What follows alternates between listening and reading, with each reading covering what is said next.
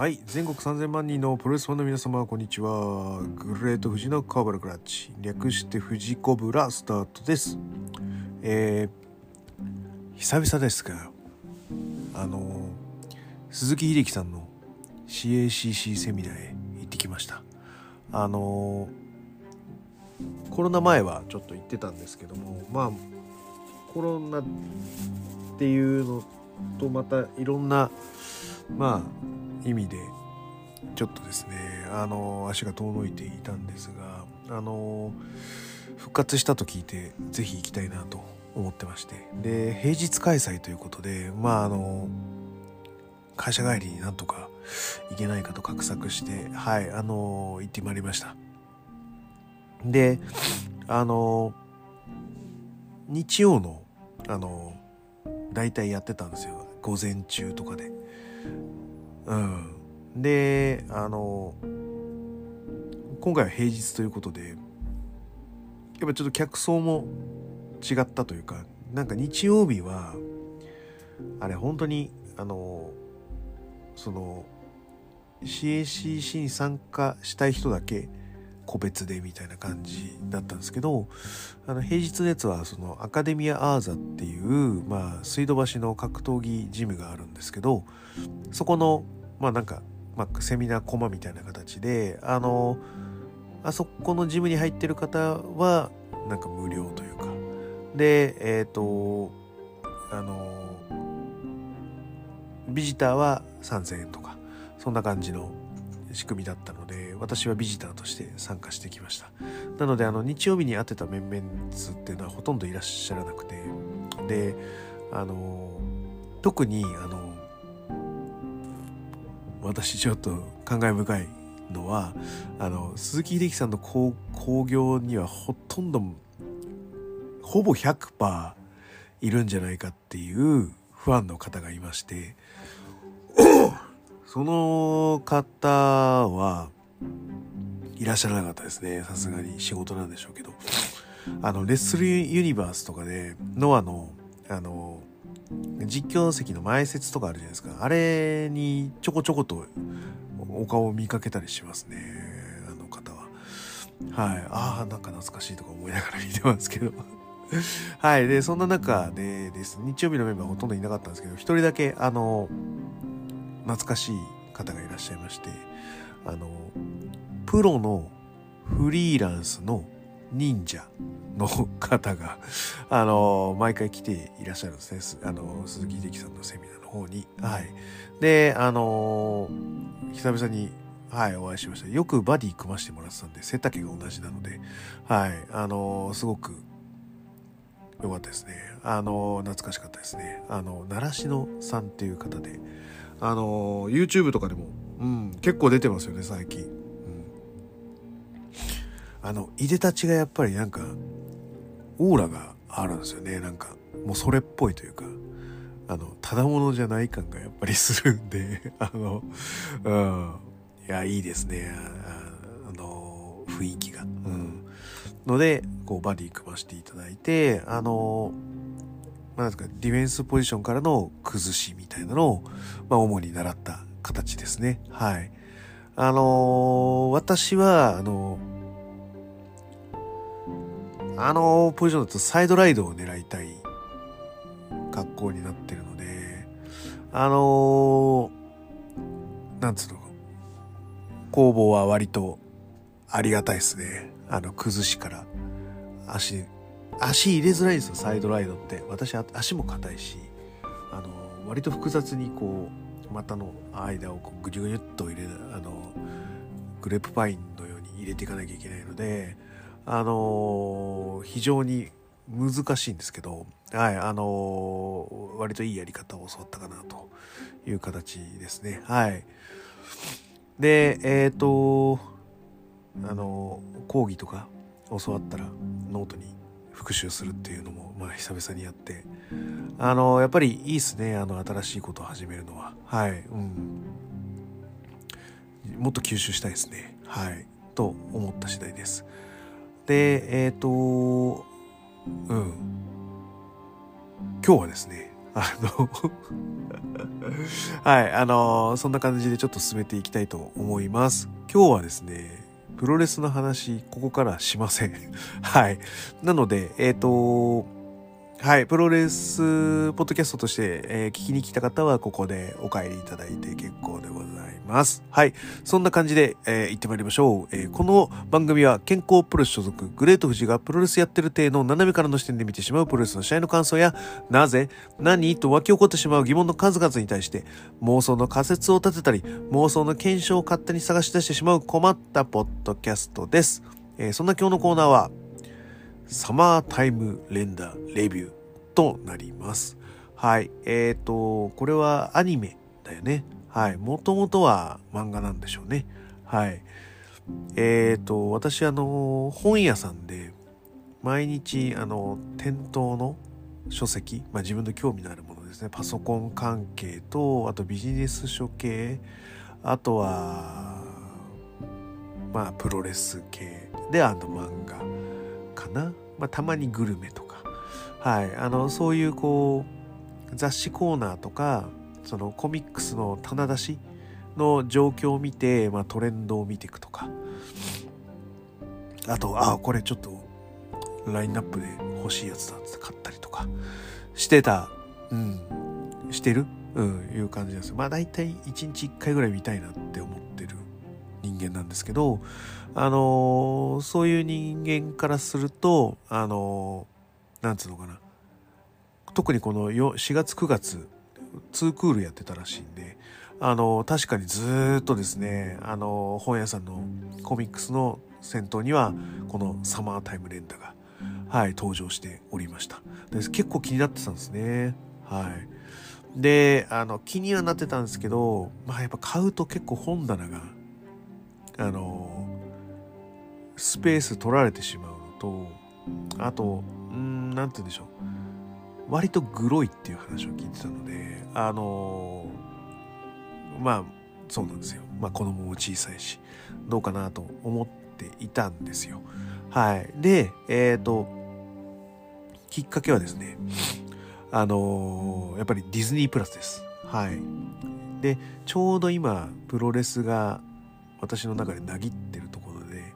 あの清宮、ティモシー・サッチャー、もちろんありましたけど、まだ見てないんですけど、まあちょっと追っかけ、このバトルオータムが終わって、まあちょっと落ち着いたフェーズになってるかなと自分では思ってるので、まあそこで、はい、あのーえっ、とね、ファルコンウィンターソルジャーとか、あの、えー今更ながらこう、追っかけ見見ながら、じゃあ次何見ようかなと。あれも面白かったんだよななんか、こう、いいドラマを見たって感じですね。あの、ファルコンウィンターソルジャーは。うん。あとあの、ファルコンの声がかっこいいよね。あの人の声。あれいいなと思いながら聞いてましたね。見てましたね。ずっと。はい。で、あの、終わって、で、次何見ようかなと思って、ワワンパンマン行こうかな、どうしようかなとかと思ってたら、あの、まあ、サマータイムレンダー行ってみるかって言って1話見たら、これやべえな、これ、噂には聞いていたが、やっぱ引き込まれるわ、と思って一気に見てしまいましたね。はい。で、今日はちょっとその簡単な感想を、え、していきたいと思っております。それでは本編お願いします。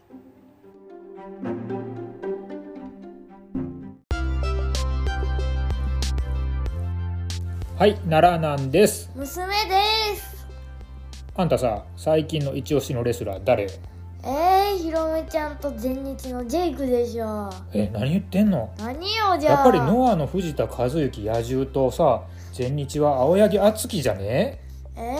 えー、ええー、そんな親子が繰り広げるポップなプロレスポッドキャスト、ボストンクラブレイディオ。ハッシュタグボスクラ関西の大会レビューを中心に更新中。みんな聞いてね聞いてね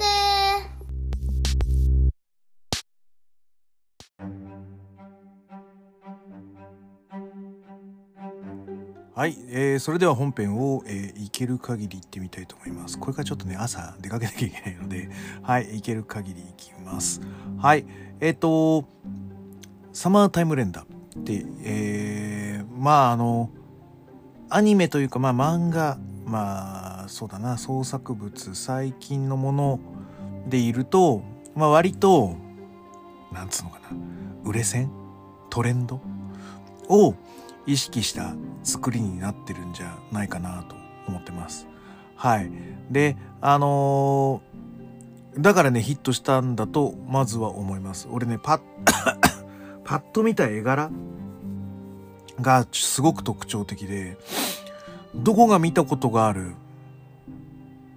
あのー絵柄なんだけど、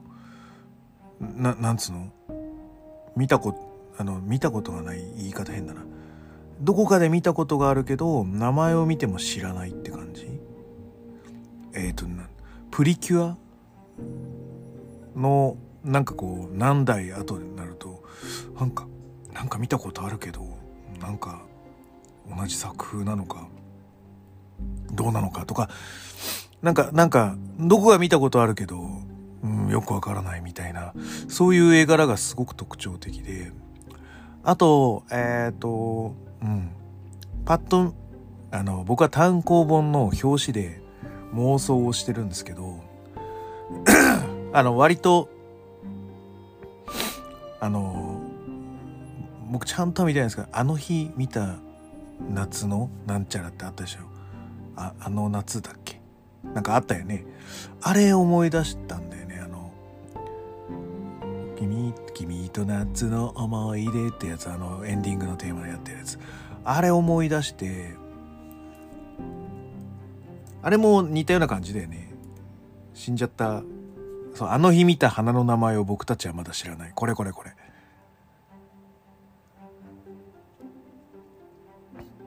全部見てないからストーリーわかんねえんだけど、そうなんだよね。その、お亡くなりになった人のことを思いながら、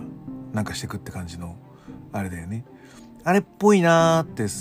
絵柄もなんかパッと見、この人と同じなのかと思ったけど、よくよく見比べたら違うみたいな感じで、うん。あのー第一印象はそんな感じでした。で、やっぱそんな感じなのかなと思ったんで、割とだから初動が鈍かったんですよ、僕。その、最初のアニメの時とか単行本出た時も買ってりゃよかったんだけど、そうそうそう。あのー二の足を踏んでたっていうのがあるんですよ。なんで、えっ、と、僕のその第一印象は間違いだったんだよってことは、まずこのこの聞いてるみんなに伝えたいと思います。まあ、まず見た方がいいよと話です。はい。で、えっ、と、割とそのトレンド、売れるあるあるは抑えてるなと思っております。で、これのあるあるのその1位は、あの、日本神話と、えーお話を絡めた設定にしているということ。うん。例えば、もののけ姫とか、うん。例えば、君の名はとか、うん。あと、天気の子もそんな感じなんだっけなわかんないけど。あの、割とそのヒットしてるものは、そういう古代日本史のなんとか、なんとかの神とか、えーなんかそういうのをモチーフとしてるよっていう、あの、裏設定とか含みとかがあると、お話に重厚感が出るし、まあ、日本人も、まあなんか日本アニメを見たなっていう気になるんだろうと思うんだよね。なので、割ととっつきやすいノスタルジックっていう意味でいいのかしら、これは。なんとも表現しづらいんだけどね。あとはその、ああ、これは昔あったあの話のあれなんだという、日本人なのか DNA なのか、そういうお話で韻を踏むような感じの、うん。あの、ラップで韻を踏むのが繰り返されると心地がいいように、日本神話と絡めて、ああ、ここのこう循環やらスパイラルやら、あの、螺旋が続いてるのかなと思わせることによって、うん、既視感の深みを与える。うん。だで、それは何なのかっいう話で言ったら、まあそういう設定自体そのパクリだったりオマージュだったりするわけじゃないですか。あそれってすごいいいことだよね。あの、エヴァンゲリオンで、あの、庵野秀明とかがガンガンやってくるヤマトだったり、ウルトラマンだったりっていう、その、オマージュものですよね。うん。クエンティン・タランティーノだって、まあ大体、あれ、オマージュですよね。あのヘイトフルエイトだってオマージュだしあのジャッキー・ブラウンだってオマージュだったり結構あのタランティーノはオマージュありきで組み上げてくまあそれってだから人の歴史その主人公が大きくなるにあたってはいろいろなものを見て育ってるわけでそういったものがその自分のアイデンティティやらフックになる曲だったりシーンだったりいうのは当然の話なのでそれをお話になっても当然じゃないかっていうのがタランティーノのなんかこうベースのような気がするし小沢健二なんかはあのねアルバムのあの最初の2小節は必ずオマージュを入れてたりとか、あのそういう観客に様々な感覚を呼び起こさせるトリガーの役割を果たしている。のが、まあ、この日本神話と絡めた裏設定みたいな感じになるのかな。うん。批評家も話しやすいしね、これはですね、と、ヒルコの神がとか、あの、あと、恵比寿神がとか、なんか言うと、批評家言いやすいから、うん、あの、発信が多くなると。それは、あい、あの、いわゆる視聴者、第3の層、第4の層に届くっていう形になるので、まあ、まずこういう設定っていうのはいいんだろうなって思ってます。あと、えっ、と、そのアニメヒットあるあるのその2、えー聖地巡礼ができるっていうことです。はい。で、えっ、と、何でしたっけ？あの、ガルパン、あの、大笑いとか、あの、鎌倉の江ノ電を舞台にしたアニメとかがあったりしましたよね。ああとなんだっけ、下田が舞台とか、なんか漁港みたいな。感じのものがあると、まあ、例えばその JR とコラボして、なんとかツアーとか、ね、あの、あで、ここは、あの、人ヶ島っていう、まあ、島のお話になってるんだけど、あの、モチーフとなっている島はありまして、で、それは和歌山県の友ヶ島が、えーベースになっております。で、えっ、と、友ヶ島っていうのは和歌山県の、あの、港があって、そこに、こう、友ヶ島が左側にあって、その左が淡路島っていう形になってます。なので、まあ、なん、なん、関西の人たちって淡路島行くとか、その後上側には小豆島っていうのがあって、そこ結構、あの、若者たちが遊びに行くスポットだったり、うちらでいう、なんだっけ、大島とか、なんか、そこら辺のやつでしょ？なんか、それが関西の海に遊びに行く高校生とかが 遊びに行くやつは小豆島とかになるんじゃないかなとは思うんですけどそういう感じの、まあ、もっとちっちゃなスポットが友ヶ島っていうことになっててで今なんかその聖地巡礼ツアーみたいなのもやってるっぽいですね。なんか町おこしとしてはいいんじゃないでしょうか。うん。でやっぱりコラボとか、うん、プロデュース的にお金がお金が入りやすいしプロデューサーもこう人を募りやすいですよね。実際にあるオマージュの土地柄があると、うん、でそこのまあまたそこで神話があってみたいなお話、うん、また神話の話に戻るんだけどその淡路島自身が、まあ、いわゆるそのイザナミとイザナギの、まあ、最初の子供と言われてるよね。淡路島作って四国作って九州作って本州作ったなんだっけ？なんかそういう国づくりのやつあありましたっていうのが、まあいわゆる有名なお話にはあるんですけど、えー、とここのその人ヶ島その友ヶ島のベースになった友ヶ島がベースになっている人ヶ島で祀られてる神社の、まあ、いわゆるあのご神体は、えー、と昼子えーになってます。でこの昼子っていうのはそのイザナミとイザナギがあの淡路島を生む前にあの昼子っていうのと淡島っていうのを生んだんですけどそれはフグの子と言われてまあ人の形を成してないこうドロドロな感じになっちゃったでこれ思ってたのと違うっていう話になって あの海に流されちゃうわけですよ。はい、その昼子がまあいわゆるそのご神体となっているっていう、えーものなのでまあなんか一癖あるぞと。うん、であの都市伝説的なやつだとまあそれはその後の恵比寿神恵比寿さんと呼ばれているみたいです。まああのねあの僕えっ、とねトーランド Vlog とかコヤッキースタジオとかああいう都市伝説とか日本の昔のなんか怪しい考察会とかすごい好きなんであの恵比寿さんの絵は今「恵む」って恵比寿のねあれになってますけどあの恵美氏の絵みたいになっててその古代日本の、まあ、祀ってた、まあまあ、王様とかあそこら辺を、まあ、神に見立てて、まあ、だからそれはもう神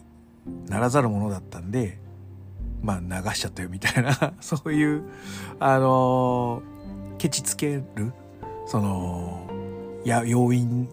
にその日本書紀とかああいう国づくりの物語では今の権力者たちはそういうふうなことにしてお話を作っているみたいな感じになってるそうですね。はい。うん。で、まあ、いわゆるそのヒルコンと呼ばれるこのドロドロなものが、まあ、海に流されてまあなんか恵比寿ンとして戻ってきましたよみたいな感じになってるんだけどまあそこら辺って、まあ、いわゆる考察としてはエンタメになるじゃないですか。なぜ人の形になって戻ってこれたのかみたいなものに対してはそのこのサマータイム連打は変化球的な回答でエンタメをしていると思いますのでここら辺もですね是非見ていただきたいポイントではあります。はい、うん、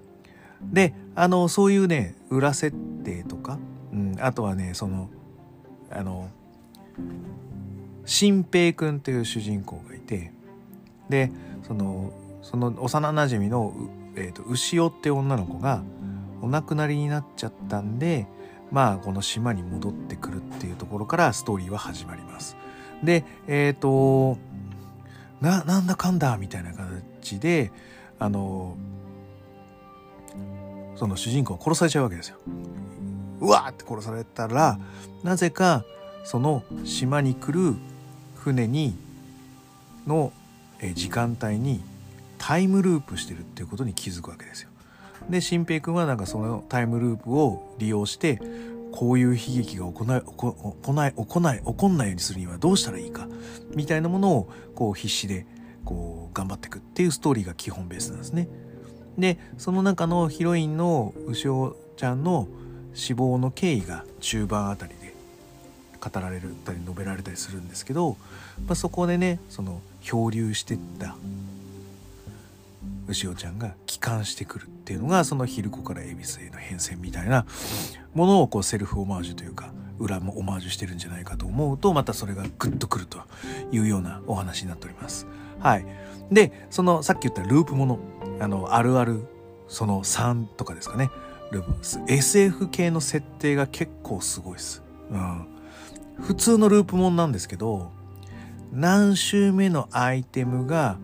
このタイミングにあるからこうなるよとかそのえっ、ー、とね時間軸設定その不思議なまああれですよ。そのループするというものにはいわゆる力の制限があって徐々に徐々にその22日の朝方についてたえー、ループが次はこう1時間また1時間とかそういう形であの制限されていくわけですねだからタイムループには限度があるというこうまた新設定みたいなのがこう出てくるわけですよ何話か。でさらにその、えーと、ループしたタイミングのあのー、ま真っ先に死んじゃうと、まあ、いわゆるもうループが不可能になると。いかに自分がこう長く生きながらえてあの死ぬにしてもループしないとそこに対する余裕がなくなってしまうとかっていう新ルール新ルールみたいなのがその SF 設定でガンガン入ってくるんですね。なので頭頭こんがらがっちゃうかもしれないんですけどこれねちゃんと読み解くと面白いのですごい絶対見てほしいな。あとはあのミステリーもの犯人が誰かわからないまま前半戦は進んだりとかするのでそういうミステリー系のものとかあのあるあるがやっぱいっぱい入ってます。で僕がね一番おすすめしたいポイントはここです。あの敵が絶妙なバランスで強いってこと。えっ、ー、と例えば僕前の回でも言ったんですけどキメラアント編って苦手なんですよ。あれあのメルエルがメルエムがめちゃめちゃ強いじゃないですか。ね。でこんな開きがあんのにどうしたらええみたいな感じになっててで急に一気にゴンって上がっちゃうじゃんゴンの設定とかが。ででもそれでも結局倒せなくてまあね毒みたいなのでやられちゃうじゃないですか。でもあれ実際はそのヒソカとかあそこら辺のが設定として強いっていう設定にしてるらしいんですよ。あの、あ後のなんかお話を聞くと。えー、あの、キメラットで、そのレベルで、だからその暗黒大陸はさらにそのレベル上だよって、どんどんそのレベル上げよう、レベル上げようっていうインフレが起こってるわけですよね。うん。だからそれに対してどうやって追いつくっていうものに対してリアリティがなさすぎるんですよ。それが、なんつうのかな。おかしい。まあ俺としてはしっくりこないんで、苦手な方まあ、楽しんではいますよ。楽しんではいるけど、なんだかなって。だから、えっ、ー、と、うん、セルとかそこも、まあいわゆる徐々に倒されてこう最後悟空になんなきゃいけないっていう感じになるんで、割とだからすごい強いっていう設定になっちゃうじゃないですか。で、あの、どんどんどんどん行くっていう感じになるでしょで、あの、僕はピッコロ大魔王ぐらいな上がいいんですよ。まあすごい強いけど、こう、なんかきある程度拮抗するぐらいな、あの、レベルが好きで。で、このサマータイムレンダーの敵は、あの、最初ね、めちゃめちゃその戦力差がある、実力差が大きいみたいな書き方をこう、しようとするんだけど、いや違うと。あの、対策を立てれば、なんとかなるんだっていう、その戦力、戦力差をループで得た知識で取り返して、バランスをこうグッと縮めるんですよ。まあだからそれ結果論とかなるかもしれないけどね。で、で、そのね、その畳みかけの応酬がね、ものすごいんですよ。だから、えっ、ー、とね、どういう プロレスで、あの、表現したらというと、例えば、同じ相手とシングル5連戦しますっていう話になった時に、2連敗した後2連勝するみたいな感じです。だから日本シリーズの感じああいうシーソーゲームだと思ってください。強い者同士の日本シリーズみたいな。うんかなりね、スイングしたシーソーゲームっぽい展開でお話が見られるので、ぜひ見てほしいです。だから、あんまりネタバレ、あんま言わないようにして今喋ってはいるので、あの、これなんでそういうふうなこと言ってるけど、言ってるというか、言うとですね、あの、4月から9月で、あの、アニメで放送されました。で、今やってるのってサブスクではディズニープラスだけなんですよ。で、ディズニープラスだけなんで、ディズニープラスを入ってる人たち向けに喋ってるかっていうとそうではなくて、あの、実はですね、11月15日から、あの、いろんなところの、あの、ポッドキャスト、ポッドキャストで、あの、サブスクで Unext とか、あの、いろんなところで、あの、追加されるそうなので、あの、D アニメとか、あそこら辺で。なので、あの、トップページにですね、パッとサマータイムレンダがおすすめに出てくる可能性が高いんですよ、皆様。あの、サブスク入ってると。なので、ぜひね、これ見ていただきたいと思っております。で、最後にちょっとお話ししたいのは、あの、タイトルの秀逸さってやつです。このサマータイムレンダーってなんか面白くないですか？レンダーって何よと。あたたたたとかの っていう、全然違うと思うんですけど、カタカナで。で、それは、あの、ウェブのレンダリングっていう、IT 用語のレンダリングっていうのを、まあ、意識して見てると。あの、あの、設定してるというふうに作者は言ってるみたいですね。うん、で、あの、まあ、いわゆるその、HTML のコードをバーって書いて、プログラミングして OK ってなったら、あの、ホームページの表示だとこの画像と、なんかこう表が出てきてあの会社一覧とか出てくるグループ会社一覧とか出てくるとかそういうその元々のデータをしてでそれをまあコンバージョンというか整形するあのツールみたいなのがあって整形した結果が表示されるよっていうのが、まあ、レンダリングになってます。うん。まあ、夏の日をレンダリングしてるっていう、うん、観測してるみたいな感じなのかな、うん、表示されたもの。でその光景っていうのはさまざ、まな要素で紡ぎ上げた光景であってそれはあのただただ流れてくる映像ではなくて主人公の努力と能力そして勝ち得た結果があのループという形に現れてあの夏の日に刻まれていくわけですよ。まあ、これって結構達成感が高いよねって話になってます。うん、であの敵の、まあ、生態みたいなのもあの最初の日に割とねあの RPG ゲームでなぜその魔王が負けてしまうのかセーブポイントから復活するからだ勇者がと、まあ、そんなんだったら電源切っちゃえばゲーム自体勝てるのにねみたいなことを言うわけですよ敵が。ねあのお化けやら神話の話みたいな話をしといてなぜゲームのこの現代的な話になるのかみたいなのはなかなかあの引っかかるポイントではあるんですけどね。でそれがそのその敵のですね能力であるんですね。あのまず光でコピー解析して解析したものをプリントアウトして実体化するでこれがそのレンダリングの作用になってるのでその敵のレンダリング効果とあの自分の夏の光景のレンダリングをかけているという、まあ、お話になってます。はい、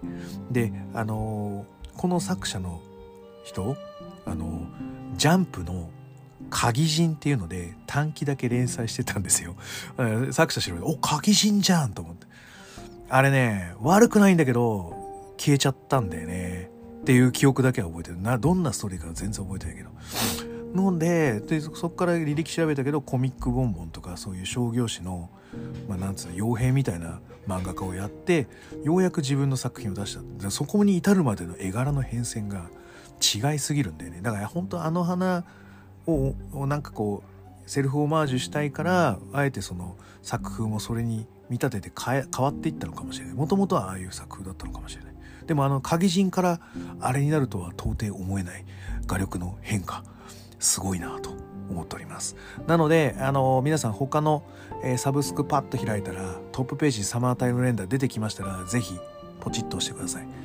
ハマること間違いございませんということで今日は終わりたいと思います。はい。グレート富士のコブラクラッチで質問感想を待ちしております。グレート富士の質問僕や TwitterDM などどしどし送ってくださいね。また、ハッシュタグ富士コブラであのエゴさしておりますので、ぜひご感想、もろもろ、えー、ご意見、あとは無理無茶難題いただければと思います。最後にかあの気に入っていただけましたらサブスクリプションの登録または定期購読のボタンを押してくださいね。ということで、はい。面白かった。サマータイムレンダー。次は何見よう。はい。全国3000万人のアニメファンの皆様、ごきげんよう。さようなら。